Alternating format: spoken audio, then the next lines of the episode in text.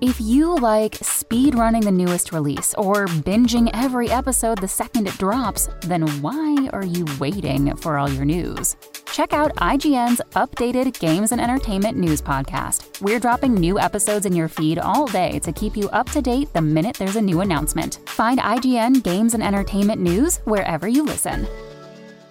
Hello, and welcome to This Day in History. I'm your host, Elise, and here's what happened on November 24th.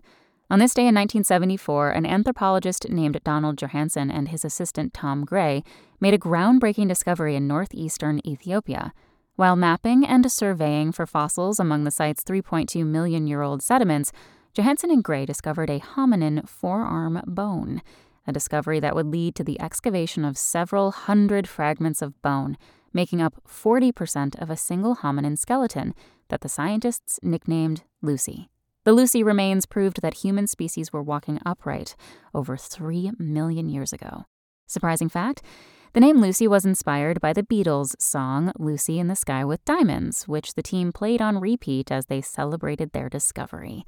Also, on this day in history, in 1971, a man who called himself D.B. Cooper jumped from a hijacked plane and disappeared in 1932, the FBI crime lab opened for business, and in 1963, Jack Ruby killed the alleged Kennedy assassin, Lee Harvey Oswald.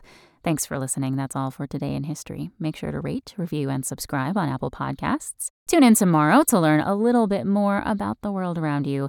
And of course, have a great day.